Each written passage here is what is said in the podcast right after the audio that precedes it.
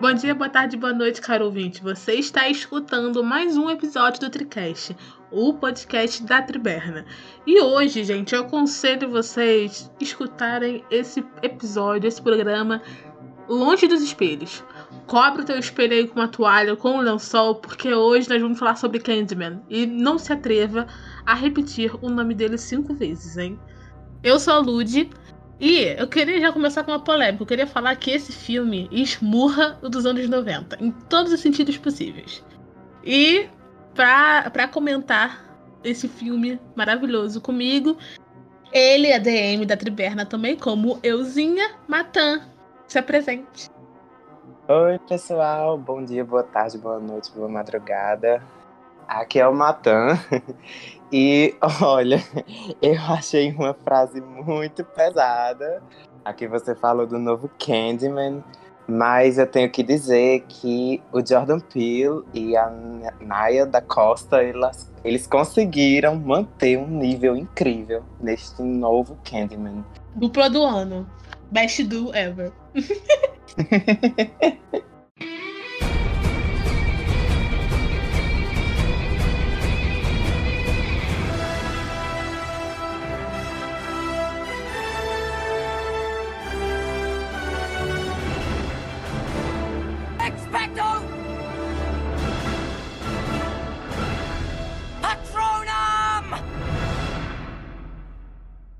Gente, antes de começar, vou tentar situar vocês do que, que é esse filme A Lenda de Candyman e tal.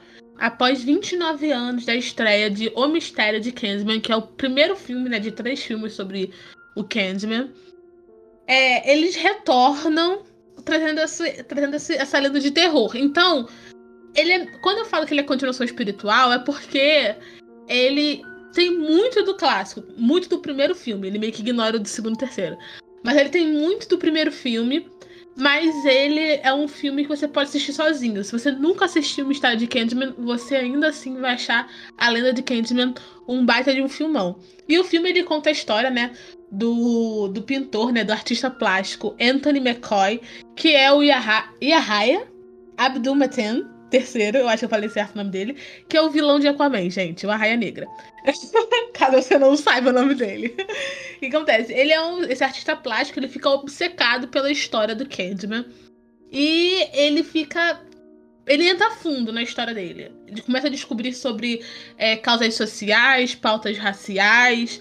Ele descobre que o bairro onde que ele mora, né, o Cabine Green ali, ele foi o grande responsável pela essa lenda ganhar força no, nos anos 90. E a gente acompanha mais a história dele, do Anthony McCoy. O filme ele foi dirigido né, pela Anita Costa, que agora é uma das grandes promessas do, do cinema. Porque, além dela dirigir A Lenda de Candyman, ela vai dirigir The Marvels. E é o que o Capitão Marvel 2, né? The Marvels. Então ela tá sendo grande aposta. Jordan Peele deu a benção dele Não que ela precisasse, mas ter a benção de Jordan Peele significa muito. É, e ela dirigiu, Nia da Costa, e o roteiro foi de Jordan Peele e Win Roosevelt. Não sei se falei certo de novo. Mas o Jordan Peele, gente, é aquele diretor maravilhoso de terror que, fala, que fez Nós, Corra. Corra é, então ele é perfeito. Sim, é, ele é um nome de peso, já consagrado, tanto por trabalhar com comédia já que originalmente ele ganhou fama por um seriado de comédia que eu não vou me lembrar o nome agora. e... Caraca, nem eu.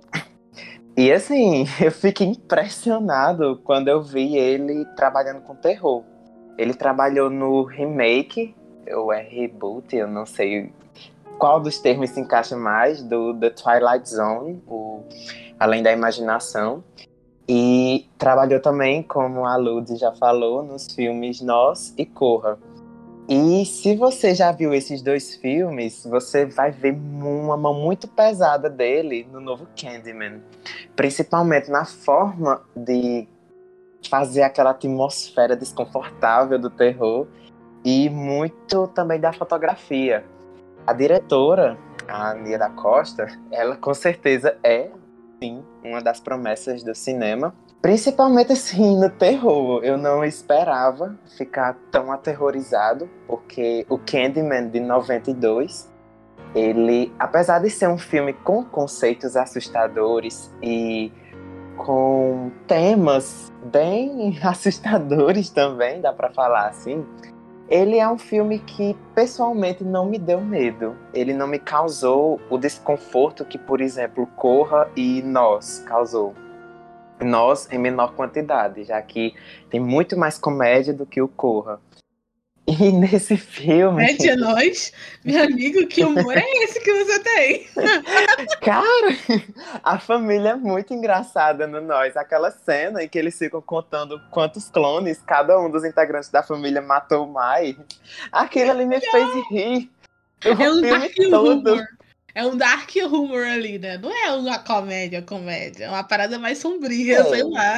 Mas assim, ainda dá uma aliviada. Diferente ah, sim, do sim. Corra. O Corra tem um, um nível de desconforto muito alto, independente aí da questão racial, porque eu sei que tem todo aquele aprofundamento, mas se você vê o filme somente pela atmosfera de terror, ele dá um certo desconforto muito maior do que o nós. E o novo Candyman, ele dá um desconforto ainda maior. Tinha muitas cenas que eram extremamente simples, que era, por exemplo, apenas um cara oferecendo um doce para uma criança, que eu sentia que não passava nem sinal de Wi-Fi pela minha garganta. Uf, a atmosfera desse novo filme tá absurdo. E dá para ver que o Jordan Peele ele colocou uma mão pesada ali, mas a direção de Nia da Costa com certeza foi o fator diferencial. Eu acho que a gente devia ainda, tipo, enaltecer o trabalho da Nia da Costa, porque é, muita gente vem divulgando a lenda de Kingsman, né? Falando sobre Jordan Peele, Jordan Peele, porque ele já tem um nome bem, bem forte, né, na indústria. Isso. Então, muita gente está divulgando o filme tem divulgado ou divulgou utilizando o nome dele. Só que a gente não pode esquecer da Nia da Costa, porque, gente, o filme é dela. Porque tipo, o Jordan Peele entregou o roteiro. Se ela não tivesse a visão, o filme não poderia ser ruim, sabe? Ela tinha que ter uma visão, assim, para construir e elaborar. É... Principalmente o desenvolvimento dos personagens e da lenda em si. Então, ela teve uma visão muito, muito boa. Foi maravilhosa ela. E, inclusive, vou dar um mérito para ela porque ela foi a primeira diretora negra a liderar as bilheterias do cinema. Então, não é pouca coisa não. É, você já tira por aí, assim, pelos números, o quanto é, o resultado, o, tra o resultado do trabalho dela tem atraído pessoas de uma forma bem crua, assim, pelos números. Eu não gosto nem de é, definir um filme através de números, porque é como definir uma escultura, uma pintura, apenas com uma nota. Mas observando mais a fundo, dá para ver que a direção dela é muito certeira. A mulher sabe criar uma atmosfera extremamente pesada e um filme que no final você sai com uma sensação de peso assim na sua consciência, sabe? Que você tá tentando digerir tudo que você viu. E apesar de o roteiro ter sido um dos pontos fortes do filme, a direção dela, para mim, foi o que colocou ele lá no topo. Sim. Eu tô muito ansioso para ver mais trabalhos dela. E apesar de não ter nenhum terror aí programado para estrear com a assinatura ah, dela. Ah, já já vem, duvido nada. Ver. Ah, com certeza. Você falou nossa de número, mas eu queria, tipo assim, falar uma coisa, deixar registrado que, tipo, eu também não gosto de reduzir obras a números, mas em um mundo, em uma indústria onde bilheteria é relevante e quando, por exemplo, uma dupla de diretores brancos, é, irmãos russo, por exemplo, batem um bilhão de números, eles são enaltecidos por isso, sabe? Então, quando uma mulher negra também se torna a primeira mulher, primeira diretora negra a bater esse recorde de bilheteria, ela também tem que ser enaltecida. Com certeza. Olhando por esse lado, realmente, é verdade.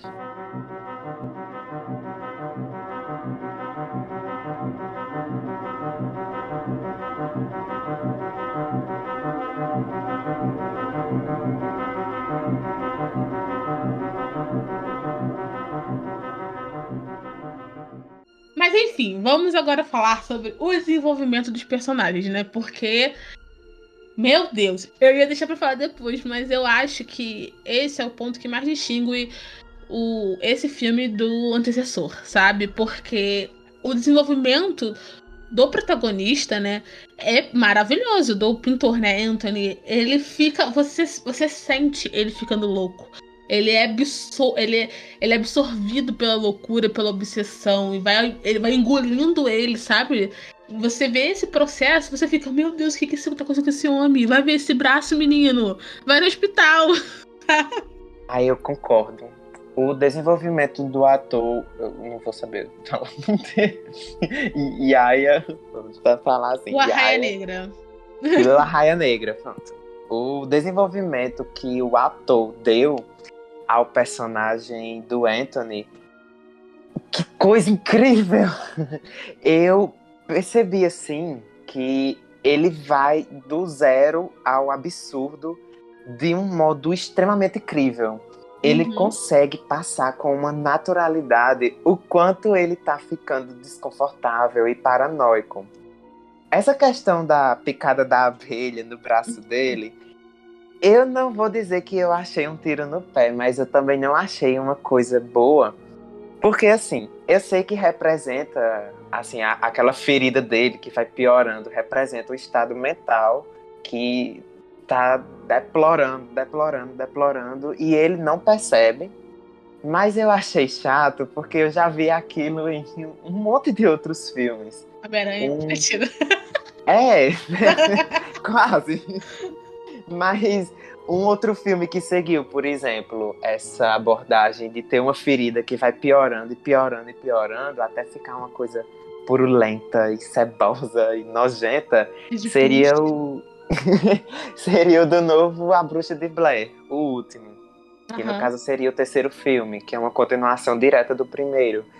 É, tem uma moça lá que usou esse mesmo artifício anos antes. Aí eu não achei isso um ponto tão positivo, embora eu tenha entendido a mensagem que ela quis passar.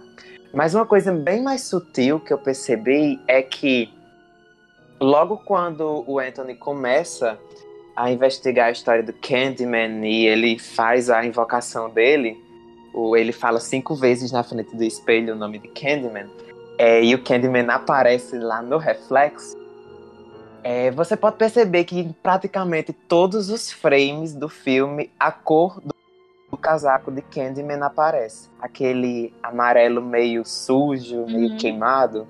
E ali deu para perceber o quanto a presença do Candyman era literalmente onipresente naquela cidade, a cidade de Chicago, não somente em Cabrini Green, e o quanto ele estava sendo oprimido pela entidade do Candyman, já que em todo lugar que ele fosse, ele observava pelo menos uma parte do Candyman. Uhum. E isso eu achei um golpe de mestre, porque deu para mostrar que ele estava enlouquecendo, mas que o Candyman realmente estava ali ao redor.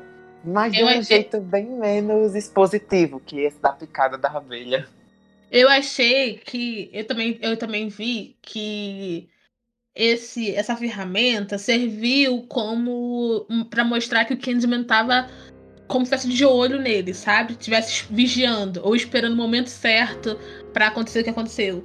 E inclusive tem várias cenas que a câmera fica meio não fica escondida, mas ela fica meio inclinada, ela fica atrás da parede, e parece muito que a gente tá meio que espionando o protagonista, mas na verdade é como se a gente fosse o Candyman, como se o Candyman estivesse ali atrás dele, seguindo os passos dele. É e isso dá uma sensação meio de claustrofóbica, não sei se é você, mas dessa sensação ruim, sabe?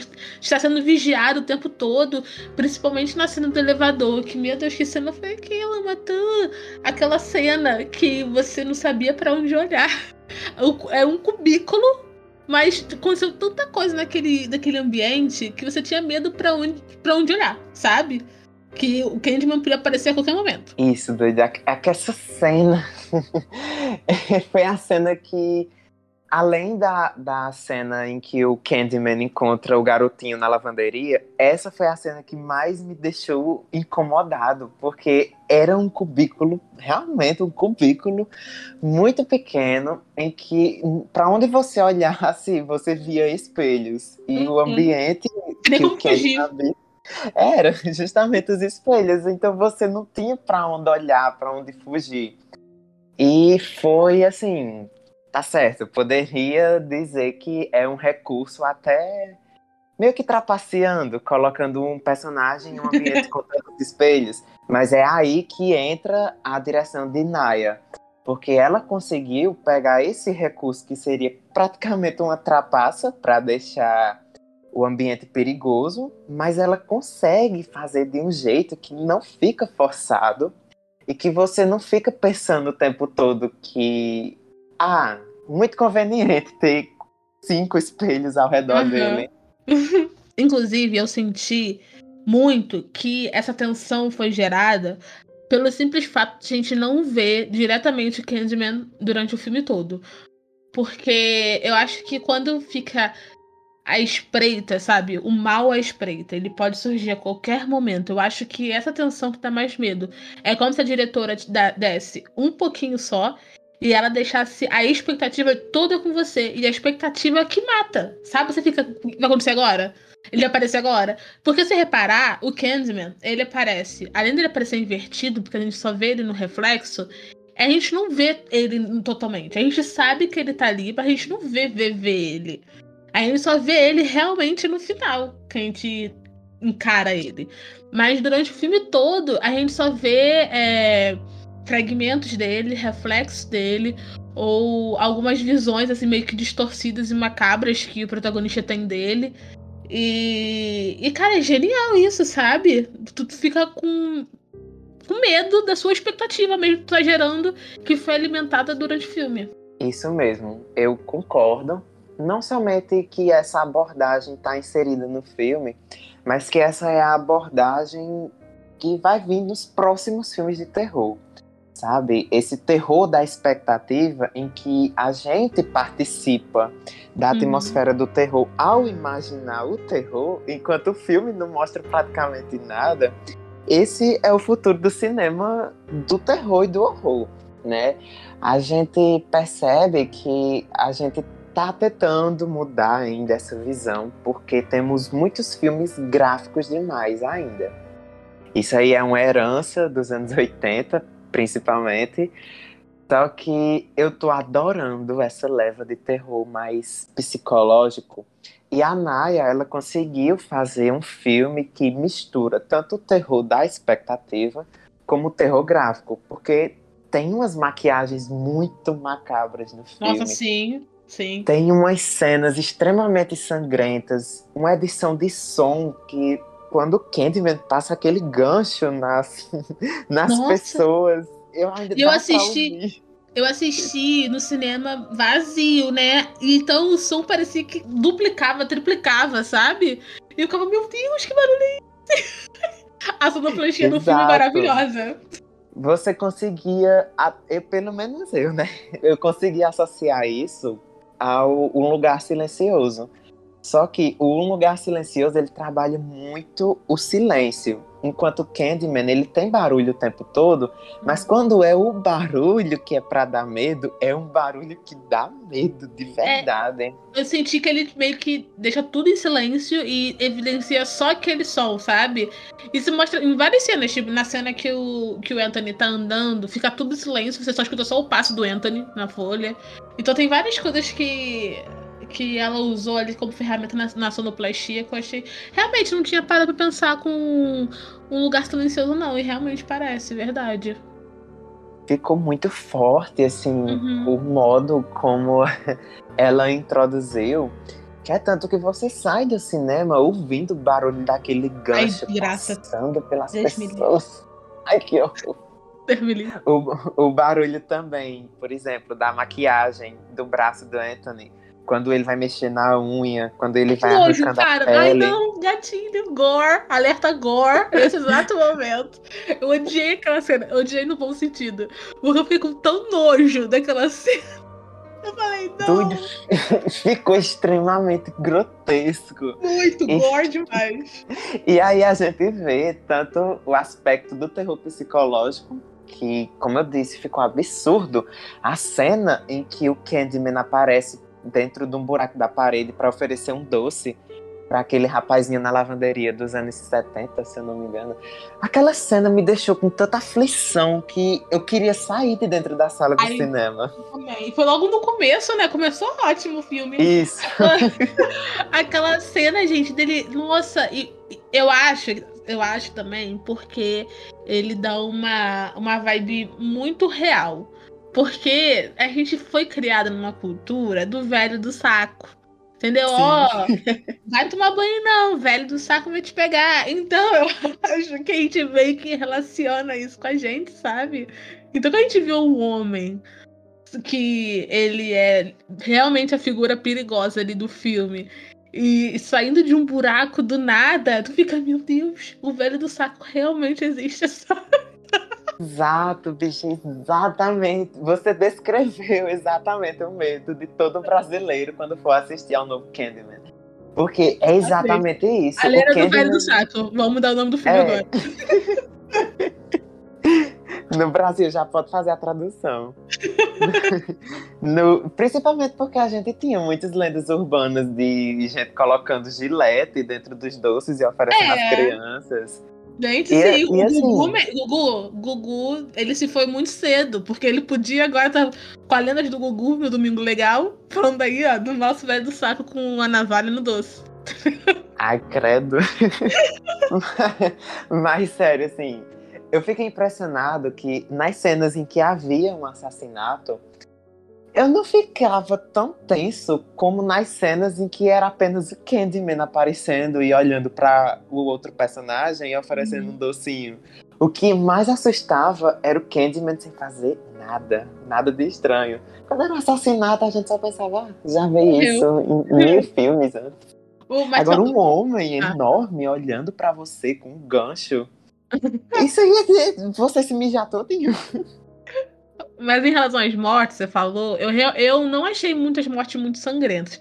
Quer dizer, tirando a primeira morte, do que acontece na loja, né? Que ela é muito explícita, eu achei que o filme ele meio que não se apoiou muito no. no quesito, sabe? É.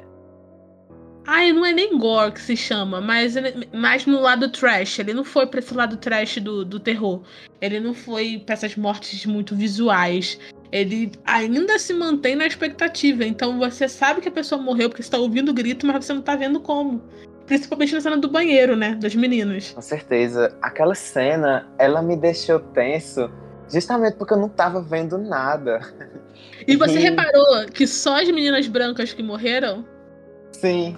Porque, tipo, se eu não me engano, tem cinco, tem cinco meninas, se eu não me engano. Aí a única menina asiática, a única menina amarela, fala: Ai, não não quero essa palhaçada. Aí ela sai do salão da sala de cinema e depois entra a menina negra e fica dentro do, do cubículo. Aí as outras meninas brancas que fazem a parada do Candyman morrem. É o Candyman fazendo reparação histórica, entendeu?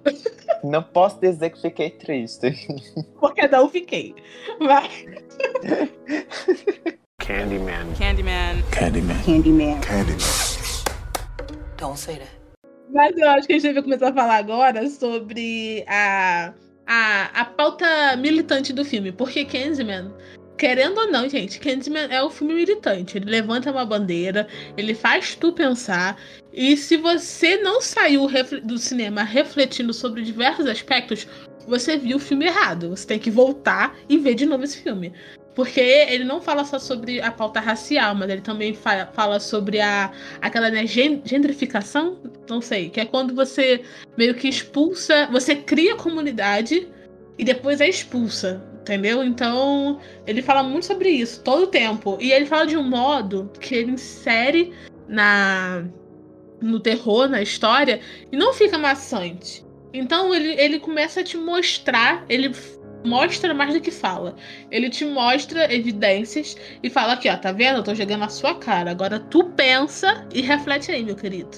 E muita coisa, né? muita coisa não, assim, né? Muito do filme novo trabalha, como você disse, com muita sutileza. Ele mostra a situação e você interpreta. Existe apenas um momento bem específico que eles citam e fica bem verbalmente explícito a questão da gentrificação de Cabrini Green e o mesmo que aconteceu com artistas, com pessoas negras, com todo esse aspecto. Enquanto que o filme original, o de 92, ele é bem mais explícito, sabe? É o tempo todo falando da pauta racial. Não que eu ache que é um mérito falar ao invés de mostrar ou vice-versa. Mas são apenas dois aspectos diferentes do filme. Eu gostei dos filmes. Eu gostei como a Naya, ela trabalha bem mais sutilmente do que o filme original trabalha de forma mais explícita. Eu acho, eu vou, eu vou ter que discordar agora porque eu falei que eu preferi esse filme, né? Eu acho que os anos 90, apesar dele ser muito pra frentex da época dele, ele peca muito, porque ele marginaliza a, a comunidade preta. Ele traz a branca salvadora, que é o pior estereótipo de todos os filmes já existentes. Então ele meio que ele traz Ok, que esse filme foi responsável por trazer o Candyman para uma história mais com a pauta racial. Mas mesmo assim, ele se prende a diversos aspectos, como se ele quisesse trazer a pauta racial, mas ele ainda tinha medo de se posicionar por completo, sabe? Eu, eu, tenho que levar, na verdade, em consideração a época que ele foi lançado. Mas mesmo assim, eu não posso me contentar com razoável, quero me contentar com ótimo. E a Nia da Costa, ela foi o ótimo para mim, sabe? Porque ela trouxe. Ela não marginalizou. Inclusive, né, a comunidade ela é demonstrada de uma forma menos é, marginalizada do que dos anos 90. Porque a gente vê no Mistério de Candyman é, traficante, aquelas casas todas quebradas, a comunidade toda aos pedaços. E uma parada bem marginalizada mesmo, sabe? A gente. Só, só tem só uma pessoa negra que é bem sucedida, que é, a, que é a melhor amiga da, da, pessoa, da protagonista branca. O resto, todo mundo é pobre, favelado, marginal etc. Então, tipo, é. Nesse filme agora, da Lenda de Candyman, a gente vê os protagonistas que são ricos e têm poder aquisitivo bom. A gente vê eles numa posição de poder uma posição de escolha, e por mais que eles estejam presos no sistema racista, eles não são marginalizados como foram nos anos 90. Então eu acho que essa é uma grande diferença entre os dois filmes e que eu acho que nesse eles fizeram da forma correta. O Candyman é uma história boa que ela consegue militar, né? Ela consegue trazer os debates bons, porque o Candyman é literalmente um vilão que a sociedade criou. Então, isso é muito legal. Então, eles até mostram, né, no, na, naqueles, naquelas esque nem sketches, mas naqueles teatros de sombras, né, como que o Candyman surgiu e como que o Candyman está presente em todas as gerações e como que isso é culpa da sociedade. Mas ele mostra isso sem diminuir os personagens negros do filme. Isso que eu acho que é o genial, sabe? Tem que ser assim. Você pode mostrar essa podridão que o racismo traz sem marginalizar o negro. E eu acho que esse é o certo. Eu concordo. Porque, assim, é, eu me lembrando agora do primeiro filme, eu assisti ele recentemente, não assisti tão antigamente como eu teria gostado de ver. Mas uma das coisas que eu fiquei mais, assim, sem noção, eu achei mais sem noção foi ter colocado uma protagonista branca no meio de um filme que não é um filme com contexto para inserir uma pessoa branca ali, principalmente no personagem principal. Eu achei isso extremamente sem noção. E eu não tinha percebido essa questão da marginalização, mas agora que você falou, desenvolveu, eu consegui notar que isso é muito nítido. É, é tanto que no, tanto no livro que inspirou o primeiro filme, como no próprio filme, eles trabalham muito a questão de é, pichações, pichações e grafites. E é, é uma, assim, é uma presença onipresente em qualquer parede que tenha lá de Cabrini Green, ser aquele lugar mais sujo, aquele lugar mais pichado e com lixo por todas as regiões, o que eu não achei que refletisse bem a realidade, pelo pouco que eu conheço. Mas eu achei uma evolução bem interessante que durante a concepção do novo filme e na realização dele, a Naya, ela evoluiu, assim, saiu daquelas pichações e introduziu o Candyman dentro da arte. Aquela arte que é reconhecida pelos museus, aquela arte uhum. em que tem críticos e tudo e tal. E eu achei isso simplesmente fantástico, porque realmente, do jeito que você falou, tirou a comunidade negra daquela marginalização, daquela favelização e colocou dentro de um museu, mostrando que só porque tem pessoas negras ali que vai sair alguma coisa do gueto, por exemplo. Uhum. Não, não que seja alguma coisa ruim, mas é porque na sociedade ela, ele, eles meio que são vistos de forma inferior. Então você tirar uma, uma, um conceito de uma sociedade que ela é vista como inferior e colocar tipo no mainstream, no lugar onde que as pessoas é, consomem e não veem de forma negativa, é realmente uma mudança muito grande. Exato. Eu mesmo, eu gosto muito da arte da grafitagem, porém, infelizmente, não é reconhecida ao ponto de se colocar em museus, por exemplo. Sim. E é tanto que começou a ganhar esse apelido de grafite e essa, esse reconhecimento quando dos anos 90 para cá, infelizmente, né, pessoas ricas, pessoas majoritariamente brancas, começaram a fazer grafites em paredes enormes, e aí o povo começou a achar bonito. Que é. eu achei triste, porque só ganhou a valorização quando foi uma pessoa que não é de uma comunidade pobre que fez. Ai, é. né? Mas assim, é, como, o... é o significado de apropriação cultural. Quando Exatamente. é uma minoria fazendo, é feio. Mas quando é a maioria fazendo, é aceitável. É isso. Aí é bonito, é, é arte, é não sei o quê. E não querendo dizer que grafite seja inferior à arte de museus. Mas é, ainda assim é uma forma interessante de se ver o quanto a Naya quis evoluir, tirar realmente essa marginalização, de colocar, sair de uma coisa que as pessoas veem como suja para uma coisa que as pessoas veem como limpa, que não suja, que não é significativo de é. alguma de crimes, de coisas assim. Foi uhum. arte, arte mesmo que ela fez e o que ela concebeu. A gente é sobre isso. Eu acho que a gente não poderia encerrar melhor o podcast falando sobre como a Naya ressignificou muitos tópicos que foram mal é, colocados em tela nos anos 90, mas que agora é, ressurgiram assim de forma majestosa, muito respeitosa, dando um novo significado e fazendo a gente pensar e refletir sobre várias coisas, né? Sobre como que a gente consome a arte, sobre como que você pode falar sobre racismo sem colocar a, a classe minoritária, né, em posição de de inferioridade. Então é isso, gente. Dá pra fazer um bom filme e a Naya aí, olha. Nia, Naya, eu não sei como faz o seu nome, me perdoa. Mas. Aí. ela com perfeição. E é sobre isso, gente. Candyman. One more. Candyman. Então, gente, por hoje é só. Espero que vocês tenham gostado do episódio de hoje. Não esqueçam de seguir a gente nas redes sociais, Triberna. E no Twitter, arroba Triberna3T. Também vá lá no nosso site www.triberna.com e leia a crítica escrita por Moá. Eu mesma que dei para o filme uma nota 4.85. e inclusive me perguntaram isso, por que você não deu 5 barra 5? Eu acho que eu nem falei sobre isso no podcast. Eu não dei porque eu achei terceiro ato muito rápido.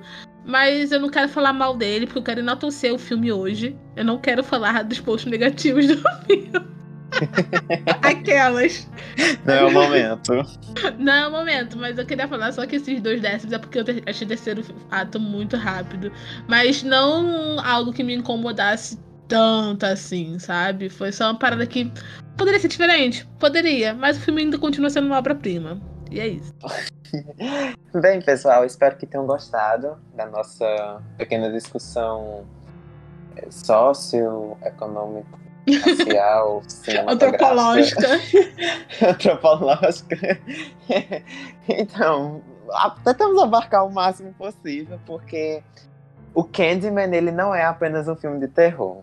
É, ele é um personagem multifacetado, voltado não somente para o terror filmográfico, mas para um terror muito mais real. Embora lendas urbanas sejam reais. Mas dá pra entender. Então é isso, gente. Um grande beijo e até a próxima. Tchau.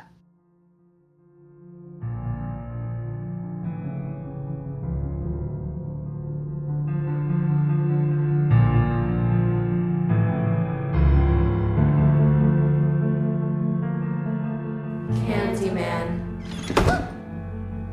Not today. Not today. Two more times.